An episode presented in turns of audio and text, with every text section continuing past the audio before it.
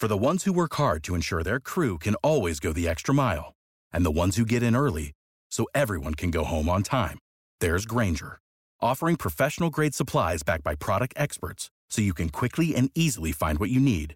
Plus, you can count on access to a committed team ready to go the extra mile for you. Call, clickgrainger.com, or just stop by. Grainger, for the ones who get it done.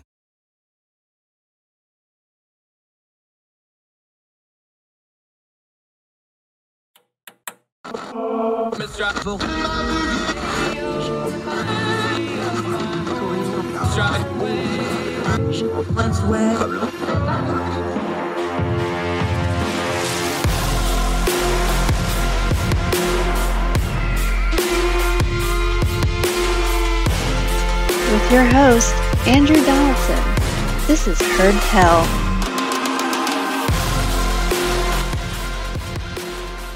Okay, welcome back to Heard Tell. He is the most visited guest in the history of the Heard Tell program because he's just that much fun. He's just that smart. He's even handsome with his new haircut and his wonderful background to the Burt Reynolds Nebula. Our good friend, Dr. Michael Siegel. How are you, sir? I'm good. How are you, my friend? unfortunately, we got a little bit of a dark topic for you today, but because we respect you so much, we think this is the perfect person to talk about it. I feel about this topic kind of like I do cancer. It's like, okay, is there really more cancers or are we just learning more about it and we see more about it and it's louder? What do you think it is when we deal with something like anti-Semitism? Because we know human nature doesn't change. We know, you know, prejudices and bigotries and things like that don't really change is there more of it or is it just louder faster stronger and the really bad people can congregate more easily nowadays i, I think it's the latter i think there's uh, less anti-semitism than there used to be um, certainly from when i grew up and uh, in the 1980s uh, when i was a, a kid i didn't, wasn't exposed to a lot of anti-semitism but there was an incident where uh, a cross was burned on the lawn of our synagogue while it was under construction. And uh, I did know friends who experienced uh, violence actually uh, because of anti Semitism. So I think that sort of thing is reduced. But I think in the age of the internet, any kind of extreme voice tends to get amplified. You know, that, you know, you had, for example, you know, we there was this debate in 2016 over the deplorables around Donald Trump. I think that was a very tiny fraction of the support. But with the internet, that tiny fraction can amplify up so much so that they become very, very loud. And especially, I think you know the media has a tendency to give a lot of attention to these people, not unjustifiably so. When you hear someone espousing violence and discriminatory views, you, you definitely want don't want to ignore that and let it fester. But uh, I do think that things have gotten better generally in that. I'm just, you know, and especially comparing to when my father grew up and, and things like that, when they had, you know, major schools had quotas on how many Jews they could admit, where, you know, people, he was, you know, he knew doctors who were fired because they were Jewish, you know, on, on kind of slim pre- pretexts. Um, he knew people in the military who were not promoted because they were Jewish. I mean, it wasn't said openly, but it was pretty obvious what was happening that sort of thing has disappeared or at least significantly reduced. But I do think with your when you're talking about extreme groups that are way out there, that especially with the internet, that has to have a tendency to amplify their voices and give them a very loud reach. Let's back up for a second because um, I know we hear things in history, but we don't put personal faces to it.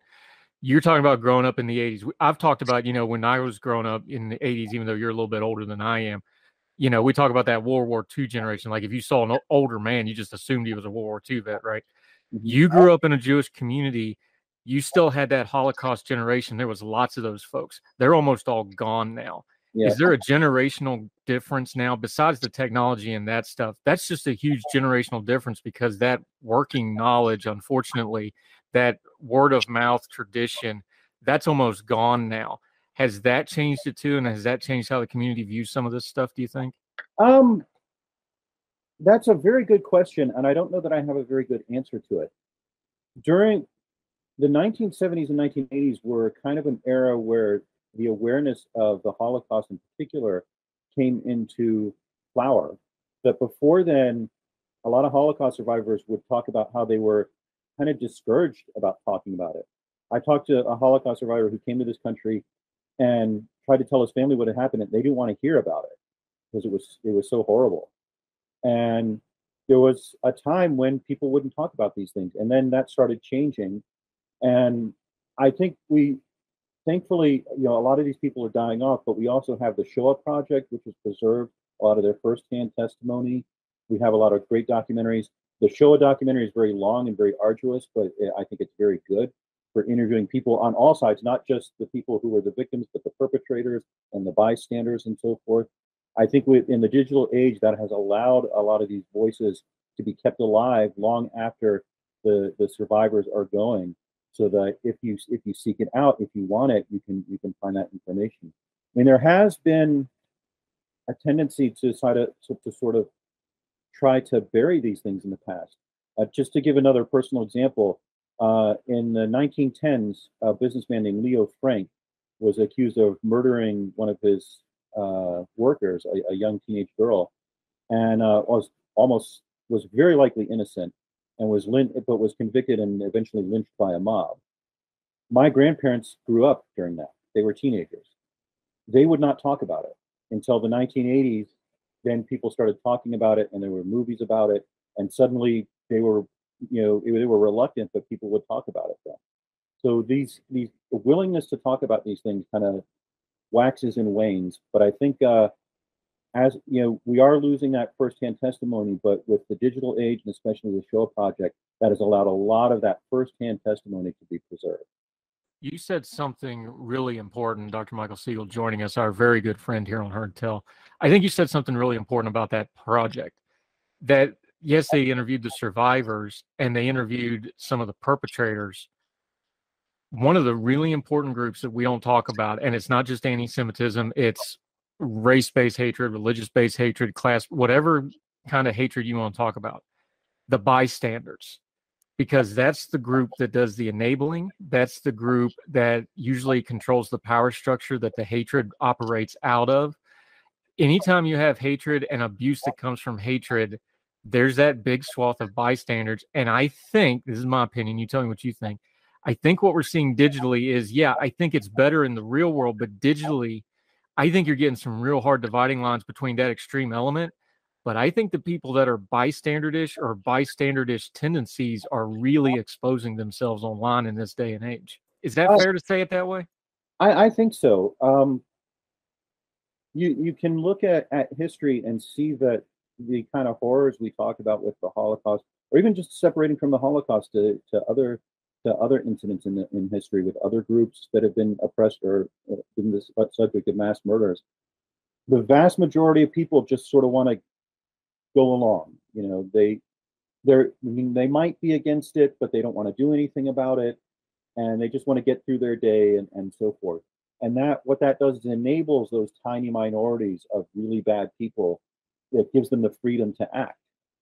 And so I think, you know, I mean, not just when we're talking about anti-Semitism, when we're talking about any sort of ism, there is a responsibility of people to to speak out and say, no, this is not acceptable, and and to oppose when they can, because the vast, you know, one of the things I've I've said on my uh, YouTube channel is I the vast majority of people are good, but we are very easily tempted when there's you know something at stake like money or honor to do the bad thing. We're very good at rationalizing, not acting when we see something, you know, that's wrong, and uh, that's a that's a difficult tendency to overcome, but one that we sort of have to. And especially in this digital age, when extreme voices, even if you're talking about only one percent, can be amplified up so dramatically and can have such dramatic power, um, way out of proportion to their numbers. I think uh, there is responsibility of people to uh, to not stand by.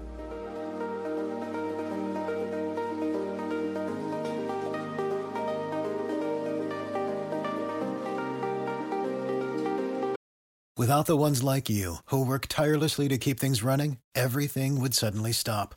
Hospitals, factories, schools, and power plants, they all depend on you. No matter the weather, emergency, or time of day, you're the ones who get it done. At Grainger, we're here for you with professional grade industrial supplies. Count on real time product availability and fast delivery. Call clickgrainger.com or just stop by. Grainger for the ones who get it done.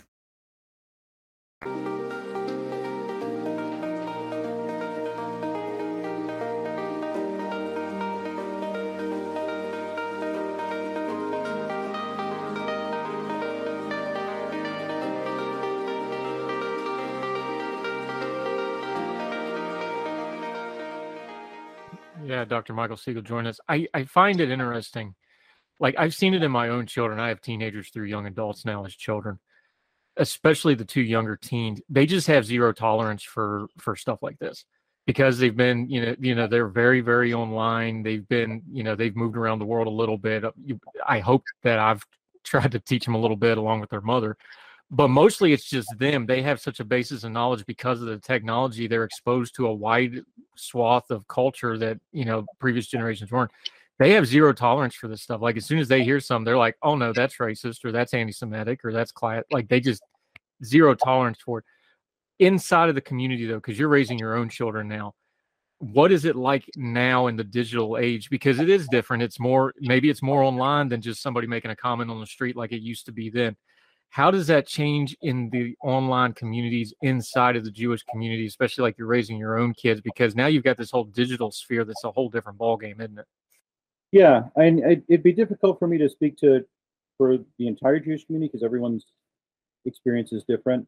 I would say that talking to people, it seems like there more, there's less fear of the kind of institutional discrimination and so forth that used to be faced and used to be more common, where you had, you know, clubs that would exclude Jews and colleges that would have quotas on Jews and that sort of thing, and more fear of, you know, what happened in Pittsburgh, where a, lone guy, you know, with you know, hatred amplified by internet voices went in into the synagogue and massacred a bunch of people.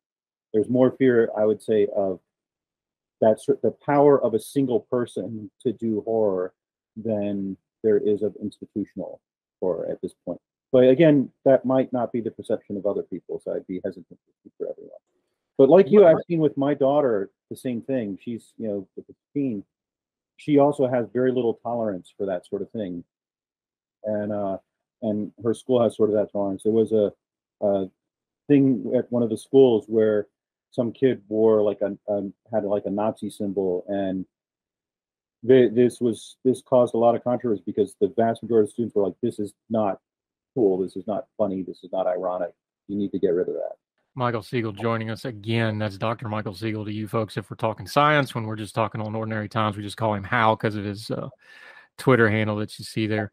You mentioned Pittsburgh. Unfortunately, we know what happened at the Tree of Life Synagogue. We've had other instances of it. Thankfully, the recent headlines have been thwarted attacks, but there are people out there that keep targeting Jews and Jewish communities and synagogues.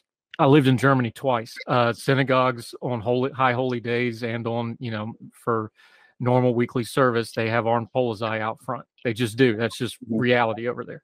The house. I'm a Baptist. The house of worship I worship at. In fact, the last two churches I've attended, they both have armed security during service, or I won't attend there. That's something I'm just cognizant of do y'all think about it? You mentioned it. How readily is it in people's mind when they're just going to a normal service or Shabbat or whatever the case may be, a high holiday, maybe especially?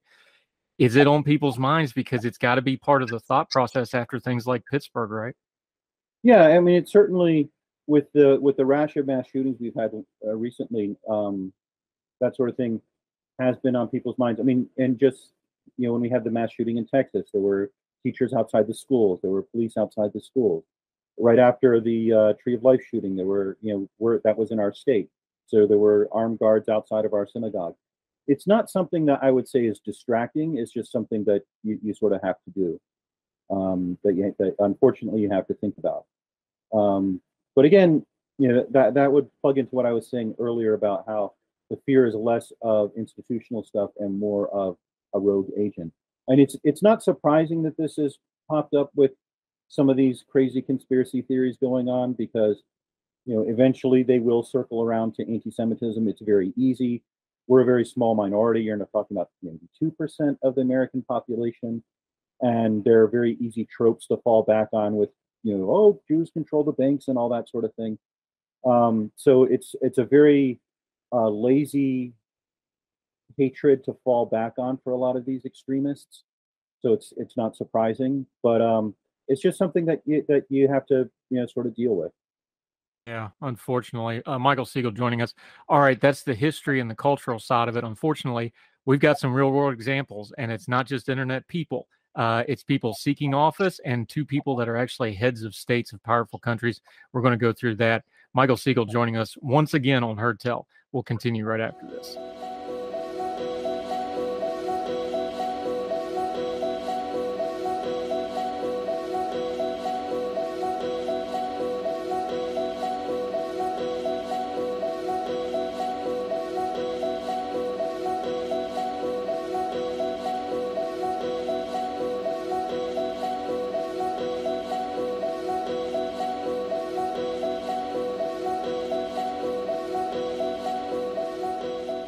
Uh, welcome back to Heard Tell. Dr. Michael Siegel, one of our favorites because he's on this program more than any other guest. Long may it continue, my friend, because you give good content, sir, among all your other great accomplishments in life. Joining us, he's a scientist, but we're talking a little more culture stuff today. Okay, we're talking anti Semitism. Unfortunately, I wish this was all just a philosophical exercise, but it is not because we have real world people, one seeking power, two people that are heads of states that have issues in this regard. Let's start right in your backyard, Pennsylvania. Uh, Doug Mastriano is running for um, office there. He wants to be governor. He has gotten himself in some trouble with a financial backer from the guy that started up Gab. And I don't want to rehash this because we already talked about Gab before. Uh, Gab is a cesspool. It was purposely built to circumnavigate certain rules. So, and I'm not saying everybody on there does this, but this is what it was designed to do. Uh, it's so you can say stuff there that you can't say in regular polite society, including a lot of racist and anti-Semitic things. Uh, there's financial ties there. The founder Andrew Torba came out made comments. Um, I don't want to take this out of context, so I will quote him. He basically came out and said, "Well, we don't give interviews to any reporters that aren't Christians, uh, meaning Jewish reporters." Uh, he said he was getting consulting fees. Yesterday, Mastriano came out and denied all this, said, no, he doesn't have anything to do with my campaign. I don't tolerate anti Semitism. How does that's a lot to unpack, but this is not a new story. If you're taking money from somebody and they have bad ties, you can parse that part out in. How does this land for you? Because this is this is an election you have to vote in, and that will affect you because you live in Pennsylvania. Yeah, I I can't look into Mastriano's heart, so I don't know if he if he is anti-Semitic or not. I'd never heard anything particularly about that before this uh, scandal erupted, so I I have a tendency to give people a benefit of doubt, which maybe I shouldn't. But uh, I, I hesitate to accuse someone of anything. I do think that you are playing with fire when you associate with people like that. I mean, and, and it again doesn't have to just be anti-Semitism. It can be any sort of ism where people are saying racist things or homophobic things or anything like that. When you associate with people like that, when you take their coin, that that affects you. That affects how people perceive you. And so I think that that um, you know, I'm glad he's you know said come out and said he's against anti-Semitism. I you know think that refusing this person's money would be uh, a little more uh, demonstrative. We have seen politicians in the past return money from groups that uh, that didn't back that back them up that they thought were too extreme and and they didn't want to be associated with it. There's tons of money in politics, so there's not a, a shortage of places to get money from, especially when you're running for governor of a major state. Uh, I remember this came up a few years ago with the uh, Ron Paul campaign that there were you know Stormfront people and other neo Nazis sort of backing him up, and uh, the response was, "Well, should we just give him you know we're taking away their money. Maybe we that's good to not have have the money. And I was like, no, you, you don't want to take these people's money. Um, the the thing about anti-Semites and bigots in general with politics is they I, I've described them as the barnacles of the political world. They have a tendency to glom onto anyone that they see as an outsider. You know, 10 years ago it was Ron Paul, even though Ron Paul wanted to like end the war on drugs and let lots of people out of prison, which you think the Nazis would be against. Because he was perceived as an outsider, and because they're always outsiders, they just glommed onto him. And then they sort of glommed onto Trump because he was an outsider. And now I think they're glomming onto, they might be glomming onto this campaign. I mean, it's just one guy, so we have to see what else is going on. But it's, I am hesitant to read into a politician's views and philosophy and character the views of the more extremist supporters, but I do think uh, a basic decency would require you to dissociate yourself from people like that. Is it the money or the rhetoric that bothers you more? And I know in politics they kind of go together, But would would some words and action be more meaningful here, or is giving the money back more meaningful? Do you think? Uh, I think that they're both important. I think you you both have to say that this is unacceptable, and you have to say I don't want to be associated with that person. All right, somebody who does have a tremendous amount of power, uh, Mastriano just wants it. He doesn't have it yet. Uh, over in Russia, some really ugly stuff is going on. This is a little detailed. We'll link to it in the show notes. Folks can go in and read it for themselves. But basically, long story short, uh, Vladimir Putin is threatening to shut down the Jewish agency in Russia. That is the agency that returned Israel has a right of return. Anybody that has Jewish blood back to their grandparents has a right to citizenship in Israel. Something like a million people from Russia has gone to Israel. It's a huge part of Israel's original immigrant population. He's threatening to shut all this down now all of a sudden. There's geopolitical involved in this because Israel's been kind of a go between during this Ukraine war crisis and a lot of other things. Russia's got a long history of this kind of stuff, and Vladimir Putin specifically has a bad history with certain groups this is anti-Semitism on a global geopolitical level, yeah.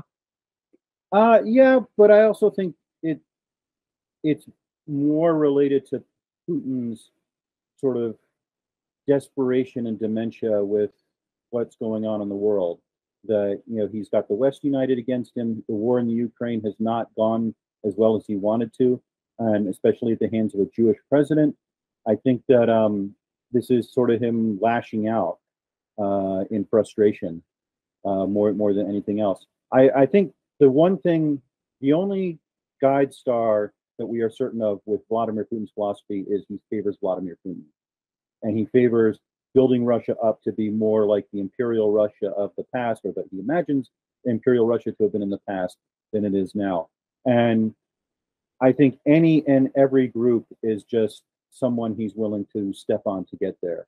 And so Jews are an easy target, uh, and it also tries to keep Israel in line and other countries in line. But uh, I don't think it's necessarily indicative of a coming storm or anything like that. But you never know. I, I hesitate to look into someone with this disease in a mind as Vladimir Putin.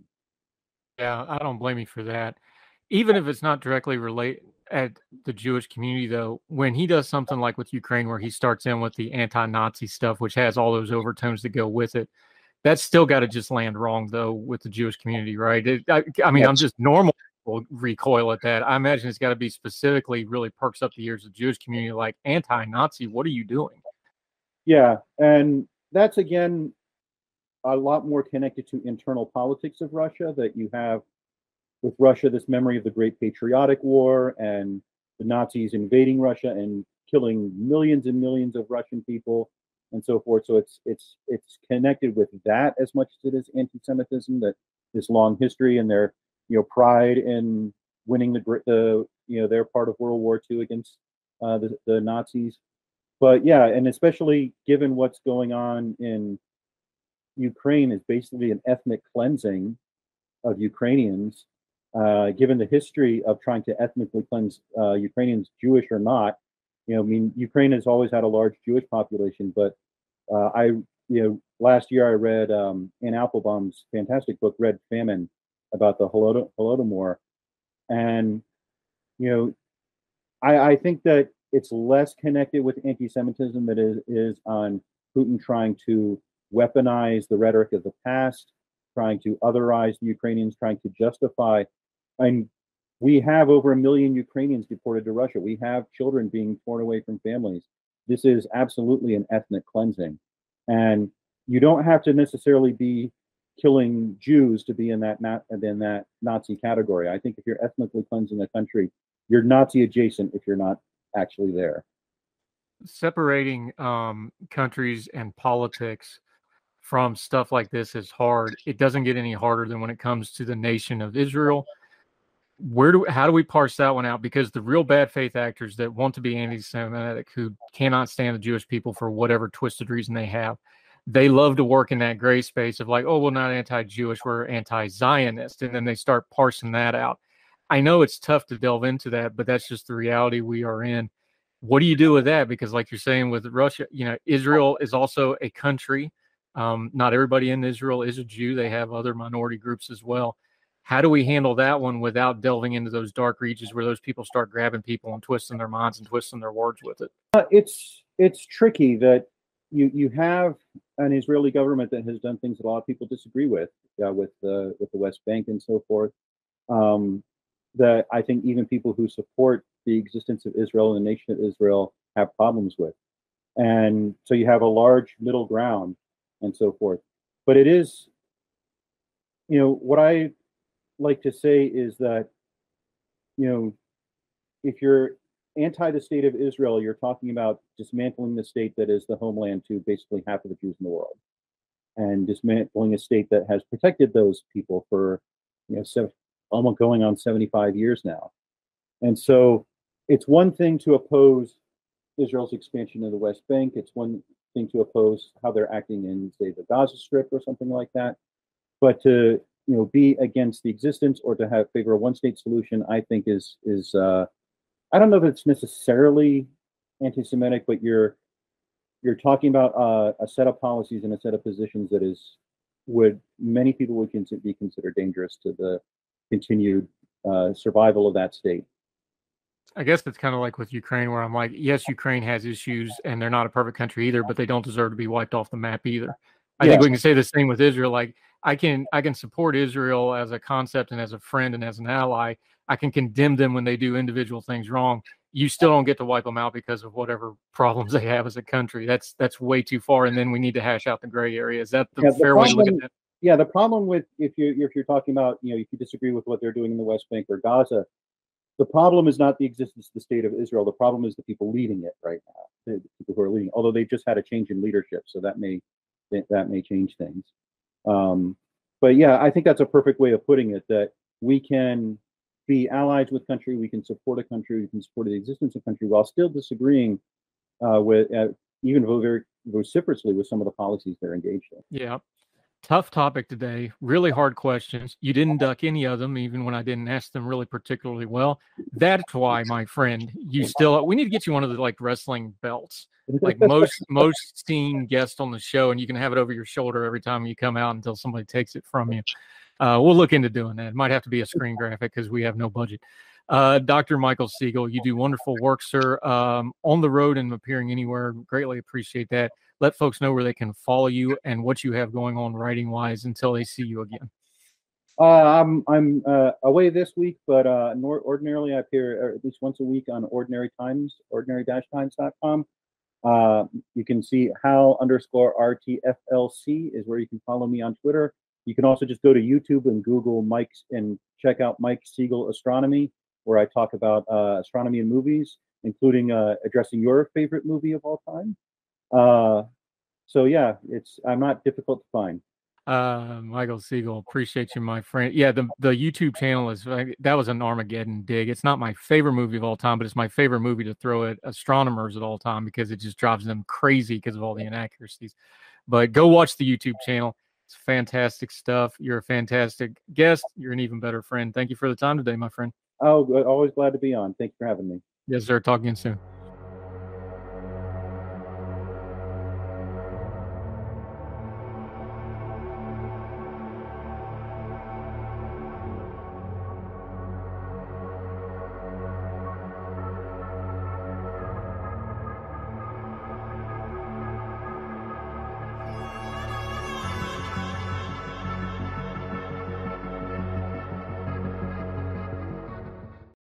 Without the ones like you, who work tirelessly to keep things running, everything would suddenly stop. Hospitals, factories, schools, and power plants, they all depend on you. No matter the weather, emergency, or time of day, you're the ones who get it done. At Grainger, we're here for you with professional grade industrial supplies. Count on real time product availability and fast delivery. Call clickgrainger.com or just stop by. Grainger for the ones who get it done.